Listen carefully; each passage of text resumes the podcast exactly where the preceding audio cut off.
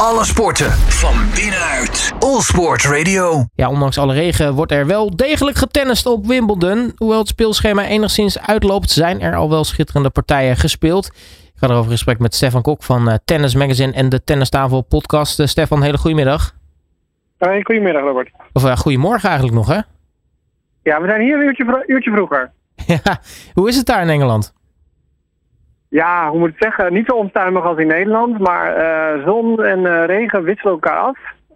de banen lagen er goed bij vanmorgen. Ze lagen lekker te drogen, maar ja, op het moment dat we zouden gaan beginnen, hebben we het lichtgroene zeil er weer overheen. Want er kwam natuurlijk weer een beetje over. Nee, je zegt al niet zo onstuimig als in Nederland. Maar goed, dat, dat, dat weer wat wij hier hebben, hadden jullie natuurlijk de afgelopen dagen eigenlijk. Want nou ja, eigenlijk kon er niet heel veel getennist worden. Ja, het, het centercourt, daar hangt een dak boven sinds een aantal jaar eindelijk. Uh, dus, dus daar kon nog wel wat worden getennist. Ja, klopt. Gisteren 78 partijen die niet afgemaakt konden worden of niet eens konden begonnen. Uh, dus vandaag ja, een hele puzzel, maar 87 wedstrijden staan op het menu vandaag. dan raak je er bijna de tel kwijt eigenlijk ook wat er allemaal gaat gebeuren dan. Ja, absoluut. En dat is hier gekke uit, want niemand zit op zijn tribunetje. Iedereen loopt hier rond, want uh, ja, er wordt voorlopig niet getennist. Maar hopelijk vanmiddag wel, want uh, alle drie de Nederlanders komen in actie. Ja, hoe gaan tennissers daar eigenlijk mee om met die situatie? Want ja, het is niet dat je er veel aan kan doen. Regen is regen, maar uh, het lijkt me best qua wedstrijdconcentratie en spanning en dergelijke best wel frustrerend als je de hele tijd moet zitten wachten totdat je een keer aan de beurt bent. Ja, absoluut. En zeker Gijs, Brouwer en Botik van der Zandvoort gisteren. Die stonden wat later op de dag gepland. Ja, dan blijf je maar hier hangen. Hè. En, en, pas op het laatste moment hakten ze eigenlijk de knoop door om uh, wedstrijden te cancelen. En door te schuiven naar vandaag. Uh, nou ja, Tenna Griekspoor die stond wel een uurtje op de baan. En voor hem kwam de regen misschien wel heel goed uit. Nou, hij stond achter. Hij verloor de eerste set van uh, misschien wel zijn soort van angstgekner.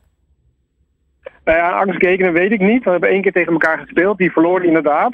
Uh, Martin Vuksovic, een 31-jarige Hongaar, die uh, goed, goed op gras uh, kan spelen. En inderdaad, die leidt met 6-4-3-1 en een break al. En Juice op de service van uh. En Tellen zat er gewoon niet lekker in gisteren. En ja, die Vuksovic, wat ik zei, mooie techniek. Simpele tennis eigenlijk als je naar hem kijkt.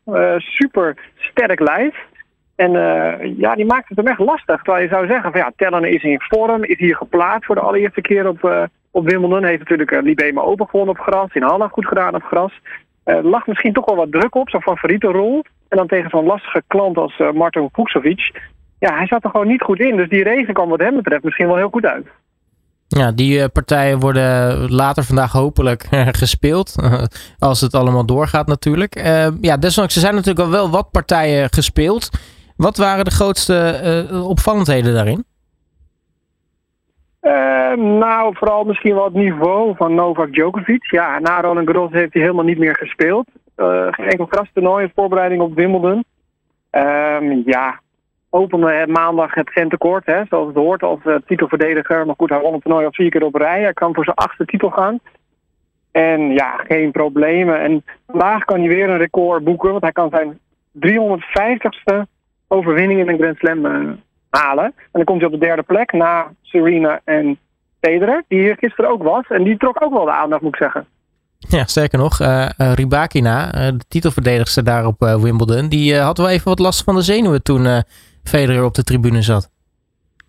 Ja, hij zat in de Royal Box, hè. Dan wordt het natuurlijk, ja, de Royal Highness Roger Federer hier. Dat is natuurlijk een tenniskoning. En uh, die keek, uh, keek toe inderdaad. En daar leek Ribaki nou misschien wat spanning van hebben. Maar goed, die was ziek. Roland Garros moest ze opgeven. Die was dat ook de laatste weken. kwakkelen met haar gezondheid. En dan ben je titelverdedigster. Dan heb je zo'n mooi publiek. En ja, de spanning was er natuurlijk. Ze verloor de eerste set. Maar daarna kwam ze wel op stoom tegen Shelby Rogers. En uiteindelijk geen probleem naar die tweede ronde. Nou, dat is ook eigenlijk wel fijn, hè? Want ja, zoals je zegt, uh, Ribakina ziek, lastig moeilijk, moeilijk allemaal. Maar uh, dan toch die eerste, eerste partij winnen daar op Wimbledon. Dat geeft wel vertrouwen ook voor de rest van het toernooi. Ja, dat, natuurlijk. Iedereen noemt het de mooiste tennisbaan ter wereld. Hè? Dus dat je daar mag staan is natuurlijk al prachtig. En inderdaad, uh, ze, ze zich door die eerste ronde heen.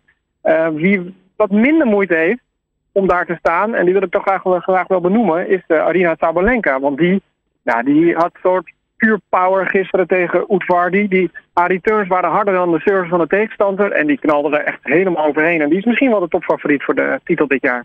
Ja, uiteraard moeten we het daar ook over hebben. Want we spreken natuurlijk niet voor niets met uh, de voorzitter van de, de Sabalenka Fanclub Nederland. Dus, maar dat, dat, dat, dat wordt wel, uh, zeg maar, Sjontek en, en, en Sabalenka, dat zijn wel de twee te kloppen tennissers eigenlijk ook dit toernooi. Ja, eigenlijk als je het hele seizoen bekijkt wel. Alleen Swiatek ja, het is juniorenkampioen op Wimbledon, maar speelt niet heel graag op gras. Het is niet haar favoriete ondergrond. Uh, wat misschien nog wel leuk is, de nummer 1 positie op de wereldranglijst staat op het spel. Als Sabalenka de finale haalt en Swiatek niet verder komt dan de kwartfinale, is Sabalenka de nieuwe nummer 1.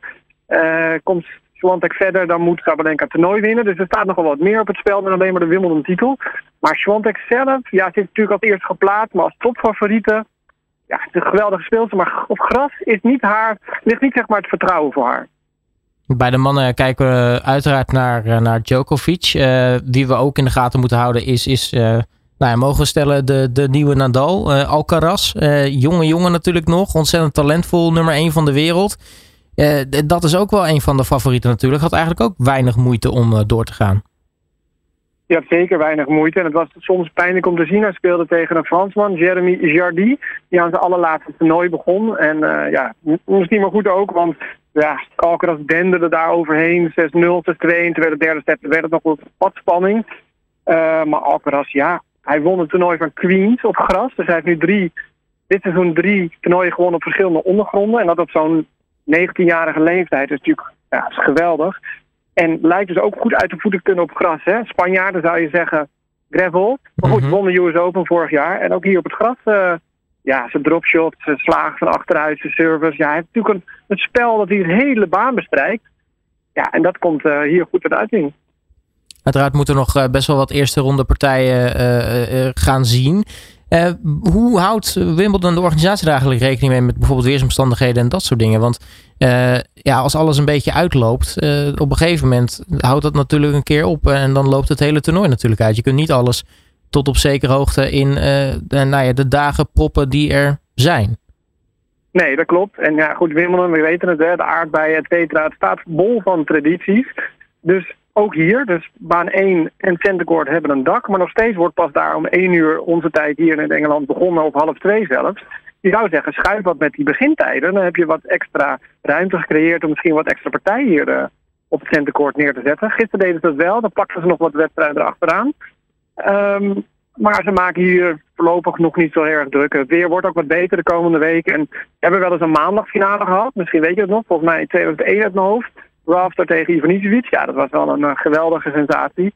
Um, maar ze hebben de Middle Sunday hebben ze al toegevoegd aan het, uh, aan het speelschema, zeg maar, dat er op die dag ook wordt gespeeld in plaats van een rustdag. Dus ze hebben wat ruimte om de wedstrijden kwijt te kunnen. Maar laten we hopen dat die Nederlanders, want die staan later vandaag en er komt nog wat regen aan op het programma. Uh, dat Botik en Gijs Brouwer nog in actie kunnen komen vandaag. Maar dat zou wel fijn zijn. Ja, zeker. Anders dan moet je nog een dag wachten om, om te spelen. Dan, lijkt me, dan word je helemaal gek, denk ik. Ja, absoluut. En gisteren stonden ze inderdaad laat en vandaag ook alweer laat op het programma. Dus dat kan allemaal uitlopen. En er is geen verlichting, hè. Dus in de buitenbanen moeten ze gewoon stoppen op een gegeven moment. En ja, met een klein beetje regen wordt de baan gewoon glad en gevaarlijk. En dan moet er gestopt worden. Dus het is niet zo zoals op Roland Garros dat je een beetje miser, ah, we gaan gewoon door. Nee, dat kan hier absoluut niet. Dat is gewoon uh, gevaarlijk voor de spelers. Tot slot, uh, Stefan. Uh, wat zijn nou echt de, de eye-catching potjes die er vandaag hopelijk gespeeld gaan worden? Uh, nou ja, laten we op de Nederlandse focus. Gijs Brouwer tegen Alexander Zverev. Ja, de, de, de Duitse topspeler natuurlijk. Dat mm. uh, wordt een geweldige ervaring voor Gijs. Die door de kwalificaties knokte en op een grote baan speelt. Op baan 2, dat wilde hij ook. Zverev was 19e geplaatst. Maar goed, wel uh, lang stond hij in de top 10. En um, Terren tegen die Fuchsevic, die gaat rond drie uur hier in Britse tijd ongeveer de baan op, baan 15. Ik kijk er nu op uit, maar ja, er zit nog steeds zeil overheen, dus dat zal nog wel wat langer duren. En Botek speelt tegen de Jingzheng Zhang. Kennen we misschien allemaal niet, een Chinees. Die is 26, maar sinds vorig jaar een beetje echt op de Tour uh, naam maakt. En uh, nummer 52 van de wereld. Is, geen, ja, is een groentje, maar wel een pittige speler. Dus het wordt een lastige, lastige wedstrijd voor Botek. Die niet helemaal lekker in zit. Hè? Na die voetblessure in München opgelopen naar de finale die hij daar verloor. Heeft daarna weinig gespeeld, weinig gewonnen.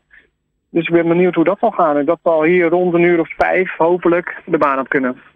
Nou, laten we in ieder geval hopen dat er wat actie inderdaad vandaag gaat gebeuren. Stefan Kok, mag ik je hartelijk danken voor je tijd en ja, succes daar. Alle sporten van binnenuit. All Sport Radio.